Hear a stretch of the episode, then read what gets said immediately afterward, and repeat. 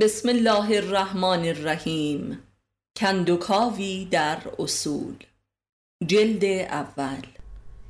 معلف استاد علی اکبر خانجانی. درباره فلسفه. صفحه 62 فلسفه واژه یونانی است به لفظ فیلوسوفی و مرکب است از فیلو و صوفی. فیلو در فرهنگ لاتین به معنای عشق یا شوق بیپایان برای چیزی است و در اینجا به معنای شوق بیپایان برای صوفی است که به معنای شناخت آمده است. پس فلسفه در معنای لغویش عبارت است از عشق به شناختن. که طبعا تعابیری همچون عشق به حقیقت و یا عشق به خرد را هم می‌تواند در بر گیرد. ولی واقعیت تاریخی در کل جریان فلسفه و اندیشه مغرب زمین چون این معنایی را نشان نمی دهد و یا اینکه این معنا به تدریج از ماهیت نخستین خود منحرف گردیده است. واقعیت آن است که فلسفه در طول تاریخ مبدل به جریان علم کلام شده است و عملا عشق به حقیقت بدل به عشق به تکلم گردیده و حقیقت در دریایی از واجه های پیچیده و مجرد گم و گور گشته است. حقیقت امری متافیزیکی فرض شده و روح و مغز کل جهان ما برای طبیعت محسوب می شده است که در وادی فلسفه تبدیل به نطق و کلام گردیده است بلزا متافیزیک و منطق دو رکن بنیادی فلسفه است و از بطن و رابطه این دو سایر شعبات و مسائل فلسفه رخ نموده است. متافیزیک همان جایگاه فیلو یا عشق است و منطق هم بستر صوفی یا شناخت تلقی می شود.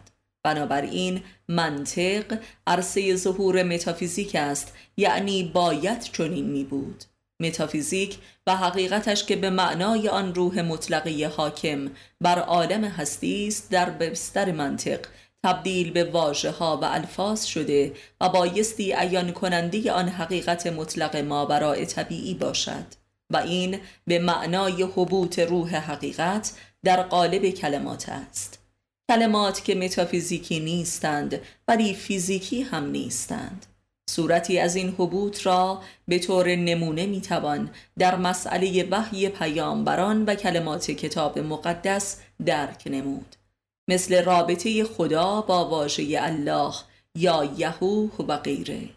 گویی که خدا از واژه خدا به دست می آید و قداست این کلمات نیز از بابت همین تصور است که در اوراد و اذکار مفهوم می گردد در حال می‌بینیم که مذهب و فلسفه و یا متون دینی و فلسفی از ماهیتی واحد برخوردارند و یا لاعقل چنین ادعا می شود ادعای شکار حقیقت به واسطه کلمات.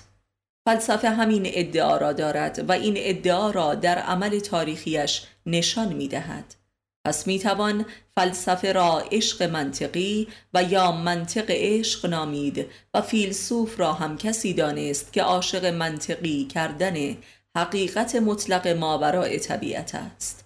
پیامبران هم خواستند که خدا را که کانون حقیقت جهان و مظهر مطلقه ماورای طبیعت است در وادی زبان و منطق به مردم معرفی کنند. منتها پیامبران راه عملی هم پیش روی نهادند که همانا شریعت است ولی فلاسفه به منطق بسنده کرده و منطق را کافی دانستند و از این بابت از مذهب دور می شوند و گاه در نقطه مقابل مذهب قرار می گیرند. از فلسفه تلاشی بی پایان است برای تبدیل جهان به کلمه جهان گویا ولی مذهب مدعی است که صرفا به واسطه کلمه و منطق و خرد نمی‌توان به حقیقت رسید و آن را درک نمود بلکه اصل را بر عمل و راه و روش خاصی قرار داده است که شریعت نامیده می شود مذهب می‌گوید که برای درک حقیقت بایستی تمام وجود و زندگی خود را در مسیرش قرار داد و نه فقط ذهن را. از این لحاظ می‌توان گفت که فلسفه در سنت غربیش نوعی انشعاب از مذهب است و فرقه ای از آن محسوب می گردد پاره ای از کالبد مذهب. آنگونه که تاریخ مکتوب فلسفه غرب نشان می‌دهد حدود چهار صده قبل از میلاد مسیح عرصه ظهور نخستین و بزرگترین فلاسفه غرب از یونان بوده است و طی این چهار قرن رگ و ریشه های فلسفه یونان پدید آمده است و لذا بنیاد تفکرات فلسفی غرب را بایستی از اندیشه کسانی چون هراکلیت، اپیکور، لوکرتیوس، جورجیاس، سقراط، افلاتون و ارسطو برداشت نمود. طی حدود دو هزار سال حرکت فلسفی و فکری مغرب زمین هنوز هیچ فیلسوفی در کمال اندیشه‌ش و به عنوان حرف آخر سخنی کاملتر و جامعتر از آنها ارائه نداده است. و در قرن بیستم که به لحاظی قرن افول و ختم فلسفه اعلان شده است موج جدیدی از گرایش به اندیشه های بنیادی فلاسفه یونان باستان در غرب پدید آمده است که بایستی این جریان را بنیادگرایی فلسفی غرب مدرن نامید که کسانی چون نیچه و هایدگر و یاسپرس در رأس این جریان قرار دارند. و حتی مارکس را نیز بایستی به نوعی از همین جریان دانست که بر اساس درک فلسفیش از کمونهای اولیه بشری موفق به تبیین ایدئولوژی کمونیسم شد و اگر این رجعت را در وادی های رایج زمان قرار دهیم جملگی محکوم به ارتجاعی بودن هستند و بنیادگرا تلقی می شوند در معنای واقعی کلمهش در همان دوران پدید آمدن و شکوفایی فلسفه غرب در یونان باستان شاهد یک دوگانگی و انشعاب هستیم و دو نوع گرایش فلسفی کاملا متفاوت و بلکه متضاد را می‌توان درک نمود که به لحاظی منشأ در خود معنا و ماهیت و لغت فیلوسوفی دارد و شق شدن آن را در جدایی فیلو از صوفی می‌توان شاهد بود. انشعاب عشق و شناخت حقیقت و منطق. یعنی گروهی از فلاسفه بر محور فیلو یا عشق و حقیقت جمع آمدند و صوفی یا منطق و شناخت را یا انکار نموده و یا امر ثانوی تلقی کردند و گروه دیگر هم صوفی را اصل قرار داده و فیلو را یا انکار نموده و یا به خدمت صوفی گرفتند. و این دو امر منشه دو مکتب کلی فلسفی موسوم به اشراق و مشاع می باشد که به لحاظ تاریخی افلاتون را مشهورترین سخنگوی مکتب اشراق می دانند و ارسطو را هم که خود شاگرد افلاتون بود مشهورترین سخنگوی مکتب مشاع می نامند. ولی در آن دوره این تضاد هنوز آشکار و مبرهن نیست همانطور که ارسطو شاگرد مخلص افلاتون است و ظاهرا سخنگوی آرای پیر و استاد خود می باشد این دو خط سیر کل فلسفه را در سراسر جهان و خاصه در جهان اسلام به شدت تحت تاثیر و سلطه خود قرار داد. یعنی کل جریان اندیشه در طی این دو هزار سال در سراسر جهان از تأثیر این دو خط مسون نبوده است و کل آن تفاوت و تضاد و جدال به همه جهان سرایت کرده است. البته بایستی پیشا پیش متذکر شویم که این دوگانگی بیش از آن که از یونان باستان به جهان رسیده باشد مربوط به ماهیت خود اندیشه و نفس ناطقه بشر می باشد. پس این سرایت نیز امری طبیعی می باشد و نه تلقینی. هرچند که جنبه های تلقینی و تقلیدیش نیز همواره وجود داشته و چندان مورد توجه و ارزشی بکر نبوده است و گاه هم به صورت یک حربه سیاسی مورد استفاده قرار داشته است. به هر حال تضاد بین عشق و حقیقت مطلقه از یک سو و خرد و منطق از سوی دیگر همواره ذاتی بشر بوده است. مکتب اشراق که بر اساس اصالت فیلو یا عشق پدید آمد در عمل به راه و روش پیامبران رفت و به تزکیه نفس و انزوا و تأملات درونی گرایید که عرفان در سراسر جهان صورت این واقع است. و مکتب مشاع هم بر اساس اصالت خرد و منطق به راهی رفت که عملا نقطه مقابل اشراق است و به درس و مدرسه پرداخت و بستر بروز دانش و فن گردید. در جهان اسلام می توان این دستبندی را مشاهده کرد. ابن عربی، شمس تبریزی، مولانا، عطار، با یزید بستامی، حافظ، غزالی و سهربردی و امثالهم کما بیش در جناح اشراق قرار دارند و فارابی و بوعلی و ابو ریحان و خاج نصیر توسی و خارزمی و امثالهم نیز در جناح مشا قرار دارند.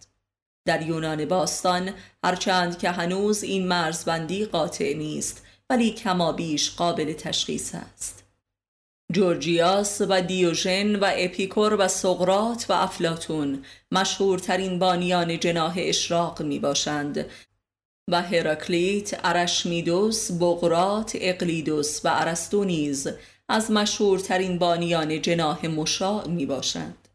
مکتب اشراق پیرو به معرفت نفس و تعمق درونی است و معتقد است که حقیقت بایستی از باطن انسان به صورت خورشیدی اشراق نماید ولی مکتب مشاع معتقد به تحقیق و پژوهش در جهان بیرون است و حقیقت را در طبیعت می جوید. از همینجا می توان مرز بین انسانگرایی یا اومانیسم کامل و طبیعتگرایی را درک نمود درونگرایی و برونگرایی کسی که جهان را در انسان می جوید و کسی که انسان را در جهان می جوید به زبان دیگر کسی که حقیقت و خدا را در خودش می جوید و کسی که آن را در بیرون از خود جستجو می کند و آشکار است که تمدن غرب از نوع دومش پیروی کرد و محصول مکتب مشاع است. و مکتب اشراق به تدریج در مغرب زمین رو به افول نهاد و فراموش شد و هر چند قرن یک بار در فیلسوفی بروز کرد و باز از بین رفت فلوتین، مونتنی، جوردانو برونو، نیچه و هایدگر و یاسپرس را می‌توان به یادآورندگان مکتب فراموش شدی اشراقی یونانی دانست. وضع مشابهی در جهان اسلام و بلکه کل جهان گام به گام در طول تاریخ و پا به پای غرب به روش خاص خود اتفاق افتاده است. مکتب اشراق معتقد است همانطور که خورشید خودش طلوع می کند خورشید حقیقت نیز از دل آدمی به موقعش طلوع می کند و انسان بایستی این طلوع را در انتظار باشد و مرتبا دل خود را صاف و تسکیه کند و در انتظار طلوع یا اشراق بنشیند. لذا مکتب اشراق به لحاظ ظاهری مکتبی منفعل و زاهدانه به نظر می رسد و به لحاظ توجیه منطقی هم نوعی جبر را تدائی می کند و مشا که اصلا به معنای راه رفتن و اراده کردن است و برخواسته از روش عرستوست که در حال راه رفتن به تدریس و تأمل می پرداخت معتقد به عمل بیرونی و تلاش و کار و تحقیق در طبیعت و عمل اجتماعی و علمی است. این دو مکتب در قرون اخیر نیز به بیانی دیگر تحت عنوان ایدئالیسم و ماتریالیزم پا به عرصه جدال گذاشت. این دو طرز فکر در همه مذاهب جهان نیز حضور دارد و منشأ اولیه انشعاب در پیروان هر مذهب است. اشراق معتقد به توکل و صبر و تسکیه و قناعت و بصیرت و قلبی است و مشا هم معتقد به تلاش و کار در طبیعت است. از همین جاست که متافیزیک و فیزیک از هم جدا می شوند. معنای دیگر مشا در لغت اراده کردن است و لذا مکتب مشاع معطوف به قدرت و خودمهوری است. و شعارش این است که انسان بایستی سرنوشت خود را در جهان بسازد و اشراق برای انسان در جهان بیرونی هیچ سرنوشتی قائل نیست و در رابطه با جهان بیرون تسلیم و رضا و توکل را پیشنهاد می کند. لذا می توان دید که مکتب اشراق با بنیادهای معارف دینی بیشتر مطابقت دارد و راه و روش انبیا را میپذیرد و مکتب مشا هم راه و روش علما و فقها را. در واقع می توان انبیای الهی را شاگردان ممتاز مشا و اشراق دانست هرچند که این دو مکتب به طور کامل و مطلق از هم قابل تفکیک نمی باشند و خاصه در وادی منطق نه تنها مشترکات فراوان دارند بلکه گاه به نظر می رسد که دروی یک امر می باشند و بدون همدیگر نه فهمیده می شوند و نه می توانند موجودیت یابند و انبیا به مسابه وحدت این دو می باشند البته در طول تاریخ فلاسفه و متفکرینی هم بودند که سعی فراوان کردند تا این دو مکتب را با هم تلفیق کرده و یا لااقل به صلح برسانند. و به اصطلاح فلسفه و بشریت را از این افراط و تفریط نجات دهند. در میان فلاسفه نخستین یونانیان کسانی چون لوکرتیوس از مشهورترین واسطان بین این دو مکتب است که سعی فراوان کرد تا وادی حقجویی را از انشقاق نجات دهد و مباحثات زیادی با اپیکور که بزرگترین سخنگوی مکتب عشق و تزکیه نفس قبل از افلاتون است داشته است ولی به نظر نمی رسد که موفقیتی حاصل کرده باشد. همانطور که سالهای طولانی غزالی همین تلاش را نمود ولی نهایتا خودش نهزت اشراقی را پذیرفت و بزرگترین اعلامیه ضد فلسفه مشاع را صادر نمود. در اینجا بایستی دیگر از فلسفه اشراق به عنوان حکمت نام برد و حتی نام فلسفه را به معنای رایجش از آن برداشت زیرا طی این دو هزار سال اخیر فلسفه به مکتب مشاع اطلاق شده است. به هر حال به نظر می رسد که این انشعاب اجتناب ناپذیر بوده است و هر یک به راه خودش رفته است یکی به سوی قار و دیگری به سوی بازار. یکی به سوی روح و متافیزیک و دیگری به سوی تن و فیزیک. یکی در خیشتن غرق شده و دیگری در غیر. یکی به نور عرفان و حکمت رسیده و دیگری به دانش و تکنولوژی. یکی به آسمان پرگشوده و دیگری در زمین فرو رفته است. ولی امامان شیعه و انبیای بزرگ و برخی از عارفان راه میانه را برگزیدند. به هر حال در تأملات نخستین فلسفه هم در جنبه تاریخی و هم در جنبه وجودیش بین الهیات و ریاضیات فاصله ای چندان نیست. بین حکمت و طب بین عشق و منطق.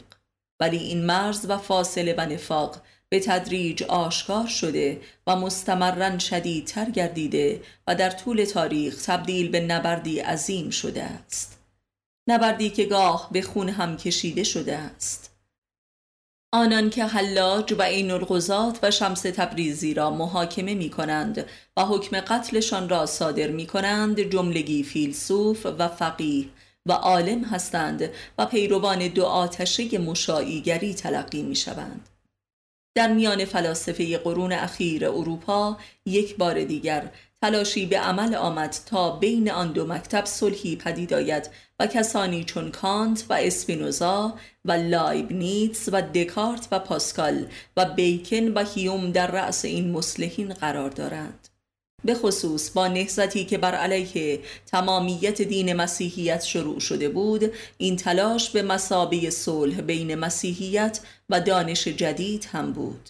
ولی کل این تلاش در قرن بیستم منجر به نیهیلیزم شد. پس چون این تلاشی عملا برای جدایی و نفاق بین این دو مکتب افزوده است. مثلا کانت سعی فراوان نمود تا الهیات و ریاضیات را به وحدت برساند ولی نهایتا احساس کرد که با حذف ریاضیات از حریم فلسفه شاید بتواند که سایر علوم تجربی و اخلاق را همچنان در حریم فلسفه نگه دارد. ولی کل این تلاش ها منجر به انشعابات جدیدتری شد به تدریج ریاضیات و سپس سیاست و جامعه شناسی و طب و نجوم یکی پس از دیگری از فلسفه انشعاب کرد و هر یک برای خودش صاحب مقام و ادعایی شد که کل ادعای فلسفه را شامل می گشت. تا آنجا که بالاخره ادبیات هم از فلسفه حذف شد و هگل آخرین کسی بود که تمام نبوغ منطقی خود را به کار گرفت تا الهیات مسیحی را در محور فلسفه نگه دارد ولی نتیجه عملی فلسفه وی عکس این آرزو را پدید آورد. مارکس سعی نمود تا فلسفه را منحصر به علوم اجتماعی کند و بدین طریق برای فلسفه یک بستر پایدار و ابدی فراهم آورد. ولی تلاش وی و برخی دیگر از فلاسفه قرن نوزدهم نهایتا منجر به این امر شد که علوم اجتماعی و اقتصاد سیاسی از فلسفه جدا گردد. کسانی چون کیرکگارد و شوپنهاور و نیچه سعی نمودند که فلسفه را در جایگاه نخستین آن احیا و ابقا کنند. یعنی در نفس بشری و آن را به خدمت تن و روان آدمی بگیرند و بدین طریق این تلاش منجر به انشعاب روانشناسی از فلسفه شد و بدین ترتیب گویی از فلسفه جز نامش باقی نمانده بود و هایدگر هم به عنوان ریش اندیشترین فیلسوف معاصر غرب پایان فلسفه را اعلان کرد و حتی به بیانی حیرت آور و جدلی تکنولوژی را عرصه ظهور متافیزیک نامید. بدین ترتیب فلسفه مشاع در تکنولوژی تجسم یافت و تمام شد و فیلو در تکنولوژی به قایت صوفی رسید و عیان شد. خود هایدگر این واقعه را هم به عنوان یک حقیقت هولناک و هم به عنوان یک فاجعه توصیف کرده و معتقد می شود که حالا بایستی فلسفه یک بار دیگر به اصل وجودی خود یعنی مسئله وجود رجوع کند و حقیقت وجود را بیابد و در این راه به سقرات رجعت می دهد. و معتقد است که حالا درست آن هنگامی است که تفکر ناب فلسفی میسر می آید زیرا فلسفه از همه آفتها و محتویات بیگانه پاک شده است ولی واقعیت این است که هایدگر هم به روش مشاعی به این رجعت رسیده است و نه به روش اشراقی. یعنی مکتب مشاع با تمامیت خودش به بنبست رسیده و اعتراف به حقانیت مکتب اشراق دارد. خود هایدگر که شاگرد ممتاز ادموند حسرل است روش کاهش منطقی را از استادش گرفته تا منطق را به صفر برساند و صوفی را به تدریج حذف نموده و از فلسفه جز فیلو باقی نگذارد. و این همان چیزی است که در مکتب هایدگر ترانسدانس نامیده می شود که دقیقا به معنای اشراق است. حاصل این تلاش همان جریان گوناگونی است که اگزیستانسیالیزم نامیده می شود یعنی در به در و به جستجوی وجود. خود این عنوان حاکی از این فاجعه عظیم است و آن این که وجود آدمی گویی نابود شده است و باید پیدایش نمود.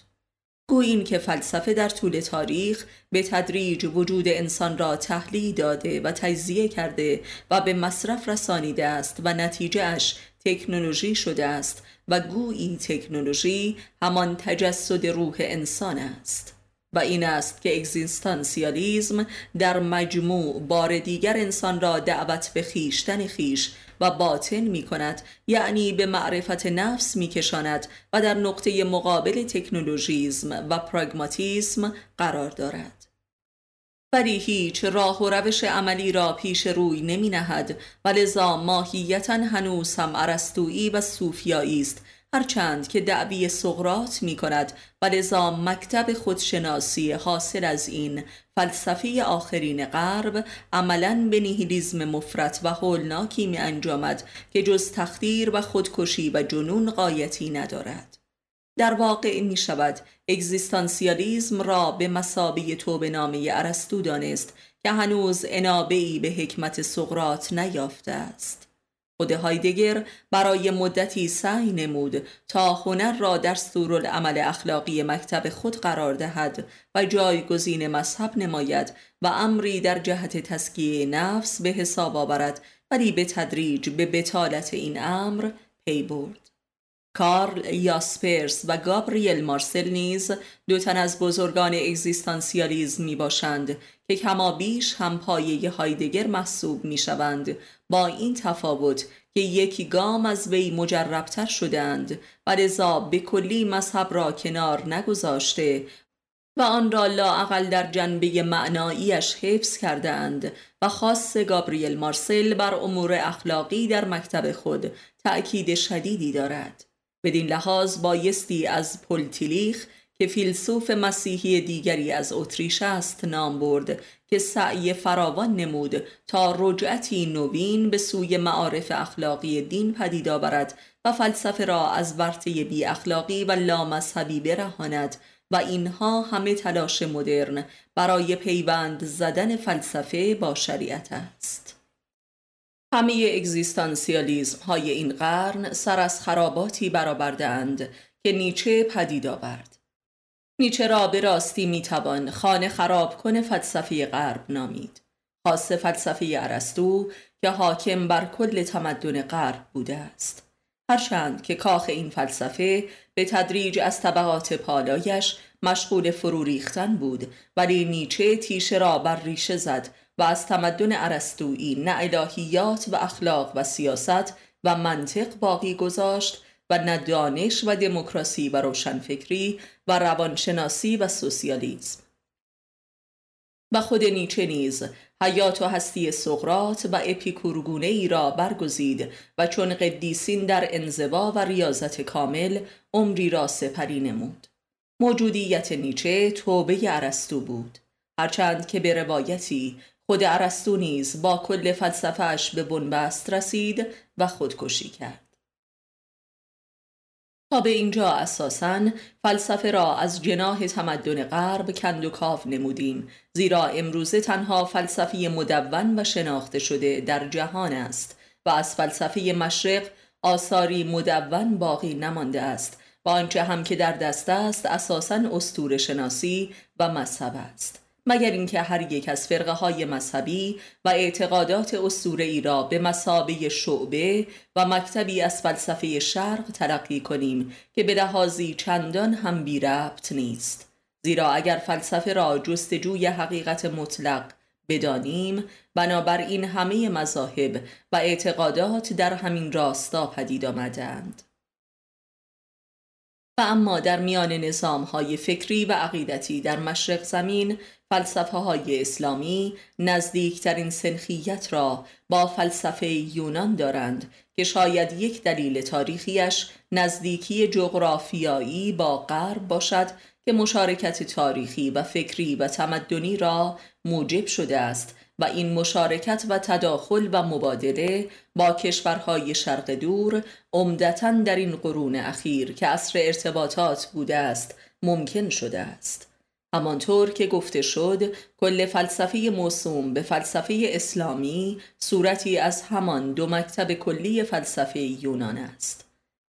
امثال فارابی و بو علی و ابن رشد که کلهای های سرسبد فلسفه اسلامی محسوب می شوند حد اکثر کاری که کردند این بوده که عناصری از معرفت اسلامی را به تنی درخت فلسفه یونان و آن هم مکتب ارسطو پیوند زدند که میوه حاصل از این پیوند بس بیمزه بوده است که کمترین شباهتی به حکمت قرآنی ندارد و منشأ یک انحراف عظیم در معرفت اسلامی و دینی محسوب می شود تا آنجا که مثلا امروز بزرگترین سخنگوی فلسفه اسلامی و شیعی یعنی علامه تباتبایی حکمت را همان فلسفه می‌خواند و این به معنای قلبه نهایی فلسفه ارسطو بر حکمت محمدی در اندیشه علامه می باشد.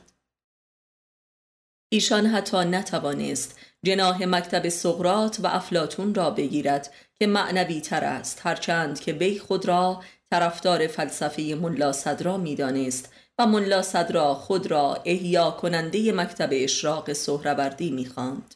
و سهروردی هم خود پیرو مکتب اشراق افلاتونی بود ولی در سنت فلسفی خود عملا ارسطویی است همانطور که ملا صدرا و سهروردی هم نهایتا نتوانستند خود را از وسوسه فلسفه ارسطو برهانند و تا به آخر در چنبره منطق باقی ماندند و از اشراق فقط ادعایش را نمودند.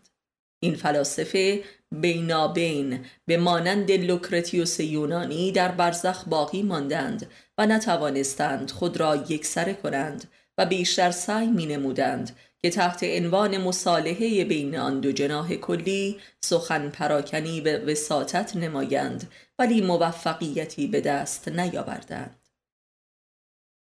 و سهروردی و ملا صدرا هر دو به طریقی قربانی ناکام این مصالحه ناممکن شدند و بساط التقاط را توسعه دادند. نخبه ترین شاگردان علام تبا تبایی مرتضا متحری و جوادی آمولی هستند که ماهیت برزخی این فلسفه را در عمل بیشتر به نمایش گذاشتند. مرتزا متحری که گویی مظهر عرستویی و جواد آمولی هم مظهر فلسفی افلاتونی استاد خود بودند هر دو نشان دادند که دارای اندیشه التقاطی و مردد و مزبزب هستند. متحری ادعا کرد که دانش مدرن اروپایی تجلی و شرح و بست همان علم لدنی انبیای الهی است که در دسترس کل بشریت قرار گرفته است و این آیت فلسفه ارسطوست که در تکنولوژی پوچ و نابود می گردد و جوادی آموری هم معتقد به تربیت روح است و این بدان معناست که روح همان نفس تلقی شده است و در تن ساقط گردیده است و گویا روح که در حکمت قرآنی امر مطلق خداوند است بایستی به دست بشر تربیت شود. در اینجاست که فلسفه علامه و ملا صدرا و همه اسلاف برزخی و التقاطی آنها به همراه فلسفه ارسطو در غرب به نیهیلیزم عملی رسیدند منتها در بیان و سلیقه متفاوتی. در اینجا بهتر می‌توان به اهمیت اخداری که امام صادق علیه السلام درباره فلسفه یونان به متفکران شیعه داده بودند پی برد. حدود دو هزار سال فلسفه ارسطویی سعی نمود تا روح دین مسیح را در غرب به تصرف خیش درآورد که قایتش همان سلطه حاکمیت کلیسا در قرون وسطا می باشد که محصول التقاط فلسفه مشاع با دین مسیح است که بالاخره این مشارکت متلاشی شد. مشابه همین وضع به گونه دیگر در جهان اسلام نیز رخ داد ولی قدرت باطنی حکمت اسلامی خیلی سریعتر این التقاط را ختم نمود و لذا می توان ملا صدرا را آخرین فیلسوف التقاطی و در واقع آخرین فیلسوف به اصطلاح اسلامی دانست زیرا اصلا اصطلاح فلسفه اسلامی یک پدیده به شدت مشرکانه و مزبزب و برزخی و نامشروع است. یعنی آنچه که در غرب حدود دو هزار سال به طول انجامید در جهان اسلام حدود هزار سال انجام شد و فلسفه مشاع به پایان رسید و منقرض گردید.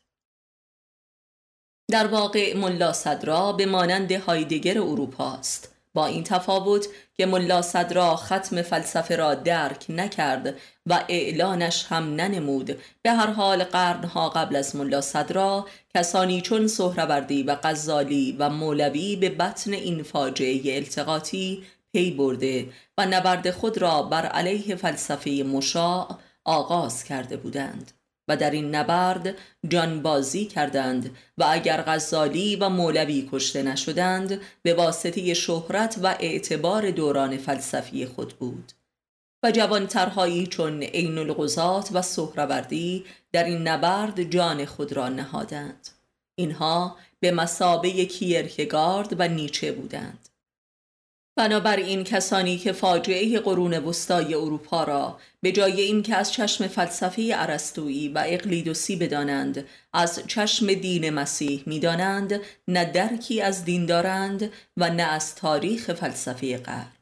خیلی خوب می‌دانیم که محاکمات تفتیش عقایدی که در آن دوران صورت می گرفت اساساً بر مبنای منطق ارسطویی و اقلیدوسی بود و ماهیتا از نوع همان محاکماتی بود که در آن عارفان اسلامی محکوم به مرگ می شدند. مطالعه محاکمه منصور حلاج و این الغزات این حقیقت را آشکار می کند که گویی ارسطو مشغول محاکمه افلاتون است. گویی ابو جهل مشغول محاکمه پیامبر است. صوفی مشغول محاکمه فیلو است.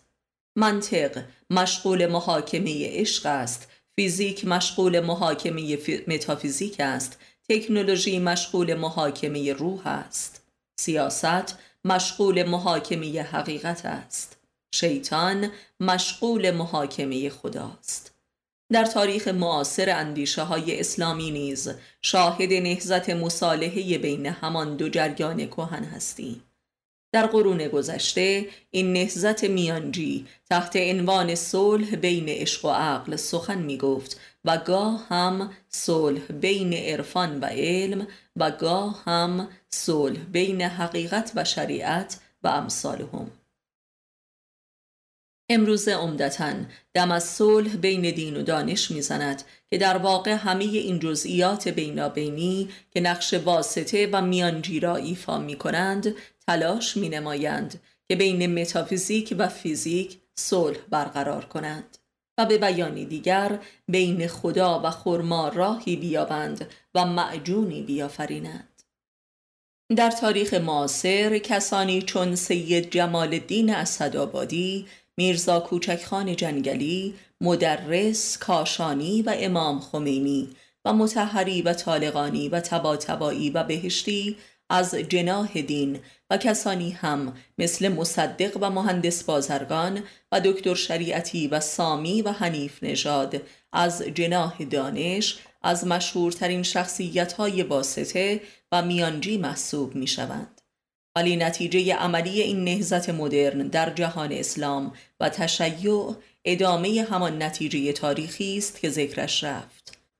یعنی مستمرا متافیزیک از فیزیک دورتر و نسبت به یکدیگر خسمتر شدند و کل این نهزت ها در میان مردم منجر به گرایش بیش از پیش به سوی دانش و فن گردید و بیزاری بیش از پیش نسبت به دین خالص و حقایق معرفتی یعنی جدایی و خصومت مستمر بین افلاتون و ارسطو بین شیخ خرقانی و بوعلی بین حقانیت و شریعت بین دنیا و آخرت بین دانش فنی و معرفت. و افلاتون مستمرا تنهاتر و منزویتر و قارنشینتر شد و ارسطو هم مردمیتر و تکنولوژیکتر گردید. این نهزت مصالحه در تاریخ جدید اروپا با لوتر آغاز شد که منجر به براندازی کامل دین و معرفت از عرصه حیات غرب گردید و به حاکمیت همه جانبی دانش و منطق ختم شد. امروزه هنوز نیز کسانی چون هایدگر و خسرل و یاسپرس و سارتر و مارسل و امثالهم دست از میانجیگری بر نداشتند ولی بسیار معیوسانه سخن می‌گویند و به نظر می رسد که آن نهزت قدیمی مصالحه در حال پایان یافتن است و بتالت این التقاط و اختلاط و صلح معلوم شده است. کل این جریان تاریخی مصالحه بین شرق و غرب را می توان به لحاظ اعتقاد اسلامی نهزت شرک دانست که به بتالت کامل منجر گردیده و در حال ختم شدن است. مشارکت زمین و آسمان خدا و خرما حق و باطل.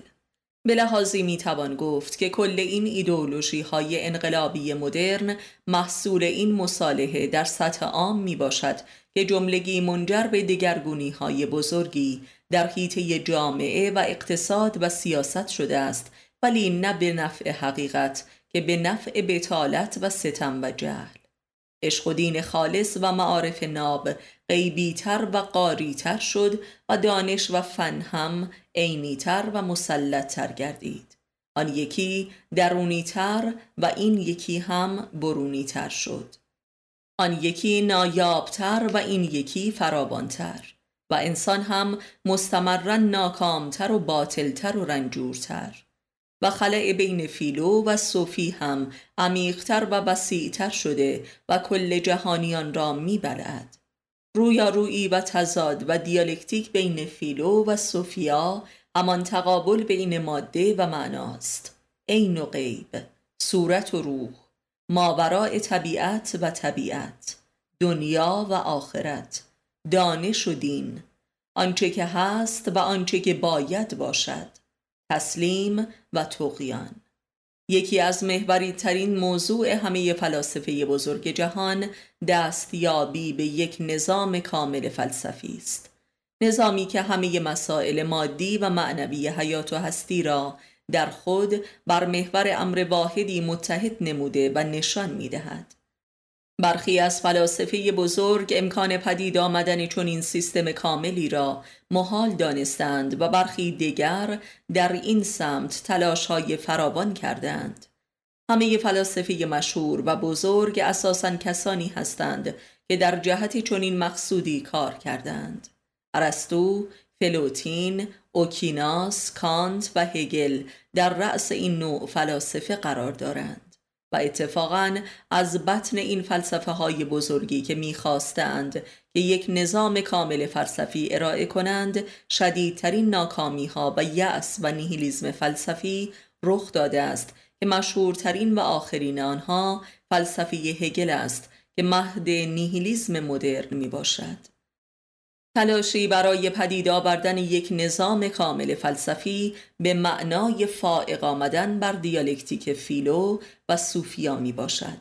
دیالکتیک ماده و معنا و این تلاش دقیقا و عملا به معنای فائق آمدن بر کل فیلوسوفیا یا فلسفه است که در قرن بیستم رخ نموده و نیچه و هایدگر بزرگترین رهبر و سخنگویش می باشند پایان فلسفه حقیقت تاریخی این تلاش نشان می دهد که رسیدن به یک نظام واحد و کامل فلسفی فقط در گذشتن از کل فلسفه مقدور آمده است و نیچه مستاق کامل این فرارفتن از فلسفه است. زیرا فلسفه در نفس خودش دوگانه و دیالکتیک است و به واسطه دوگانگی و تضاد نمی‌توان بر دوگانگی و تضاد فائق آمد. آنچه که در نیچه و هایدگر رخ نمود. همانی است که دو هزار سال قبل در سقرات و اپیکور و جورجیاس اتفاق افتاد. بنابراین به خوبی درک می کنیم که چگونه خود فلسفه که رسالت یگان سازی جهان را بر دوش می کشید علت العلل انشقاق و دوگانگی در انسان و تاریخ بوده است. هرچند که می‌توان گفت که فلسفه بیانگر این دوگانگی ذاتی عالم وجود بوده است و این دوگانگی را دامن زده و اوریان کرده است. لذا فلسفه با خودش نیز رابطه دیالکتیکی داشته است علا رقم میل خودش و این ماهیت دیالکتیکی فلسفه در تاریخ جدید جهان در نیچه به قایتش رسیده و به خود آمده و پایان یافته است و به زبان دیگر هم می‌توان گفت که فلسفه از دست خودش خسته شده و از خود برگشته است و خود را سه طلاقه نموده است. پایان فلسفه. این واقعه به طور کامل و روشنی در این چنین گفت زرتشت اثر جاودان نیچه بیان شده است. فلسفه در این اثر آشکارا بر بنیاد خیش ریشخند زده و خود را نفی نموده است. ایده فراسوی نیک و بد محصول همین پایان فلسفه است که در وادی منطق به مسابه پوچی و نیستی محض است ولی در وادی وجود به مثابه رهایی و رستگاری ذهن از اسارت دیالکتیک است و سرآغاز خموشی. همانطور که ویتگنشتاین اعلان نمود و خود نیچه هم ده سال آخر عمرش را به خموشی کامل گذراند. این همان رجعت سقراطی و اپیکوری است. بنابراین علت شکست آن جریانی هم که در کشور ما تحت عنوان وحدت حوزه و دانشگاه مطرح شده بود پروازه است. این تلاش ها در طی قرون متمادی هر بار که شروع شده تبدیل به فاجعه جدید گشته و پایان یافته است. ماجرای کمیک تراژیک موسوم به روشن فکری دینی در جامعه ما نیز بیانگر همین امر است. پس دیدیم که فلسفه به لحاظی به معنای تلاش برای جمع و جور و یک دست و یگانه کردن جهان است در اندیشه انسان. در این معنا دو حقیقت اساسی جلب نظر می کند یکی این که پس معلوم می شود که انسان جهان را ناهمگون و متفرق و بلکه متشنج می بیند در کجا؟ آیا جهان به خودی خود این گونه است و یا اینکه در نظر و اندیشه بشری این گونه است؟ به هر حال فلسفه جهان را در اندیشه انسان ناجور یافته است و قصد جور کردنش را نموده است.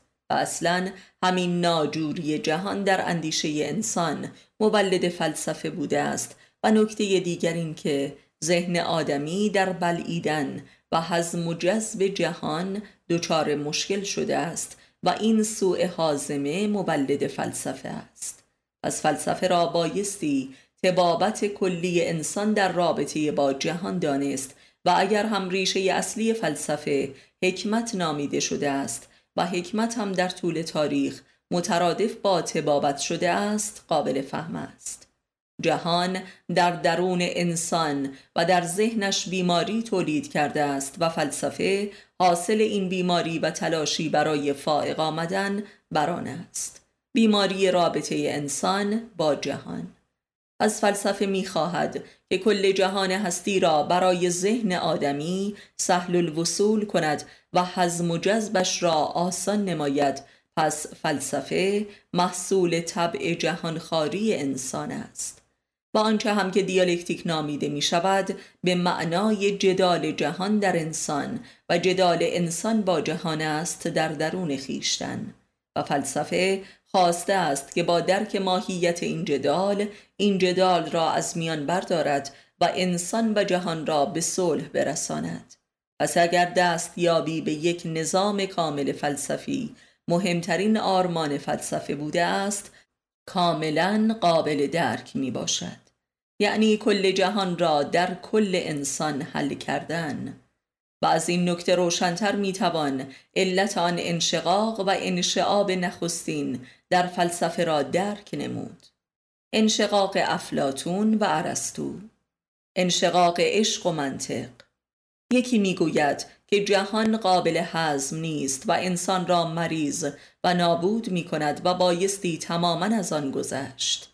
تقوا، زهد، ریاضت، انزوا و ترک دنیا. این مکتب سقرات و افلاتون و اپیکور و جورجیاس است که به منشأ و مذهب پیامبران می‌رسد. مکتب بایزید بستامی و شمس تبریزی تصوف محض. و دیگری می‌گوید که دنیا را بایستی تجزیه و تحلیل و قابل حزم برای انسان نمود و نمی‌توان آن را درست قورت داد و این مکتب ارسطو و فارابی و بوعلی و خاج نصیر و ابن رشد و دکارت و پاسکال و کانت و بیکن و هیوم و لوتر است. دانش و تکنولوژی به همین دلیل است که این مکتب دوم در تکنولوژی به پایان می رسد زیرا به مقصودش رسیده است. در ناکامی محض تا سرحد جنون و تشنج و دوزخ. گویی که تکنولوژی جهان را برای انسان آتش نموده است و می بینیم که این مکتب دوم در تکنولوژی به قایت جهانخواری و امپریالیزم خود رسیده است. تکنولوژی راه رسیدن به جهانخواری کامل است و جهانخواری هم مرید تکنولوژی است. و امپریالیزم نیز قایت تکنولوژیزم و فلسفه مشاع می باشد. پس بدین لحاظ می توان گفت که تاریخ بشری همان تاریخ فلسفه و حالات و دورانهای آن می باشد زیرا هر کسی یک فیلسوف است اگر ماهیت فلسفه را آنگونه که گفتیم در نظر آوریم. تاریخ نشان می دهد که آن مکتب اول موفق شده و این مکتب دوم ناکام گردیده و به خلاف آرمان خود رسیده است. فلسفه قرن بیستم از زبان نخبگانش این شکست و فریب خوردگی را علنا اعتراف می کند پس می توان گفت که این مکتب دوم که بر تاریخ مسلط شده است به مسابه فلسفه ضد فلسفه است و کانون مذهب ضد مذهب نیز بوده است. زیرا می‌دانیم که مکتب و حکمت موسوی از موجودیت سامری که یک دانشمند بود و پیرو فلسفه نوع دوم محسوب می شود و به انحراف رفت و فاجعه بنی اسرائیل را آنگونه که قرآن توصیف می کند و تاریخ نشان می دهد پدید آورد. مشابه این سامری ها در دین مسیح و اسلام و همه مذاهب بزرگ بودند. یعنی روح عرستویی در بطن همه مذاهب وارد شده و آن را از اصل حکمت خود دور نموده و مذهب ضد مذهب را پدید آورده است. می‌بینیم که ارسطو بزرگترین جهانخوار تاریخ یعنی اسکندر مقدونی را تربیت می کند مسیحیت ضد مسیح یهودیت ضد موسی و اسلام ضد محمد و تشیع ضد علی. همه محصول همین انحراف است. انحراف ارسطویی. فرق بین سامری و یوشه یهودا و پتروس عمر و علی همان فرق بین ارسطو و افلاتون است. کسی که برای رسیدن به مقام صلح و یگانگی با جهان جهان را میبلد و کسی که به کلی از جهان میگذرد و بلکه هر آنچه را که بلعیده استفراغ می کند پس می توان گفت که فیلسوف حقیقی و موفق همان قدیس و حکیم الهی و مرد حق و انبیا و اولیای خدا می باشد بنابراین به لحاظ ماهیت می توان گفت که آنچه که تاریخ فلسفه نامیده شده است تاریخ ضد فلسفه است همانطور که حکمت محمد و علی و سلمان ربطی به فلسفه فارابی و بوعلی و ملا را ندارد. مقصد بنیادی فلسفه یگانگی و توحید بوده است و از همین روست که علی علیه السلام راه توحید را همان راه فائق آمدن بر ذهنگرایی و رهایی از زن می‌خواند. و به همین دلیل است که به قول دکتر شریعتی همواره در طول تاریخ این نوع فلاسفه ارسطویی را در خدمت شاهان و سلطه و تقدیر مردم میابیم از ارسطو و بوعلی و ملا صدرا گرفته تا کانت و هگل. فلسفه یا به راه معرفت نفس می و به حکمت می رسد و این مغز مذهب رستگاری است و یا به سوی علم الاشیا می رود و به سنت و سیاست و ریاست می گراید و مولد تکنولوژی است که قدرتمندترین حربه سلطه و جهانخواری می باشد و بین این دو شرک و نفاق است که ایدولوژی های مدرن برجسته ترین سیمای تدوین شدهش می باشند که به سر خسرت دنیا و آخرت هستند که سعی می کنند خدا و خرما را با هم مخلوط نمایند و از این رو کانون هولناکترین فریب ها و خیانت ها بودند. و به نظر می رسد که عمر التقاط عملا به پایان رسیده است یعنی فیلو از صوفی جدا شده است. فیلو به قلب متافیزیک یعنی دل آدمی راه مییابد و خدا را دیدار می کند و صوفیا هم به قلب فیزیک یعنی خاک نفوذ می کند و تکنولوژی را پدید می آورد و اینک خدا و تکنولوژی در مقابل یکدیگر قرار دارند. در واقع بشریت هم دست به کار خلقت زده و از بطن مخلوق خدا خلقی پدید آورده و با خدا به رقابت پرداخته است. در واقع تکنولوژی در نقطه مقابل طبیعت قرار دارد و بیانگر رویارویی فیلو و صوفیاست در واقع می توان گفت که به زعم هایدگر تکنولوژی همان جمال متافیزیکی فیزیک است. استخراج متافیزیک از بطن فیزیک و خط تاریخی ارسطو اینک تکنولوژی را همچون تجسم روح متافیزیک می پرستد.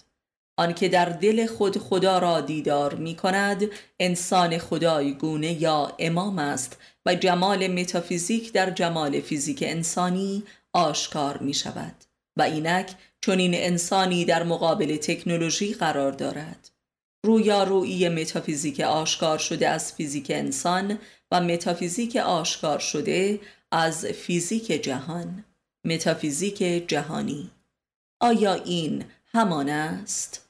بیهوده نیست که نیچه به مسابه آخرین فیلسوف مکتب ارسطو پس از تخریب مکتب ارسطو موفق به کشف انسان برتر می شود که همان امام در فرهنگ اسلامی است جمال آشکار شده متافیزیک از فیزیک انسان است. ظهور انسان در مقابل ظهور جهان. انسان کامل در مقابل تکنولوژی و امام در مقابل بمب نوترونی. بمب نوترونی حاصل نفوذ انسان در قلب فیزیک است و امامت هم حاصل نفوذ انسان در قلب خیشتن است. این آخرین رویارویی فیلو و صوفیاست. عشق و منطق دین و دانش خدا و ابلیس. انسانی که مظهر اراده مطلق خداست و می‌تواند با اراده ای تومار عالم هستی را بپیچد و بمبی که میلیون ها برابر قدرتمندتر از بمب نوترونی است و می‌تواند کل جهان را منهدم کند. امام و دجال.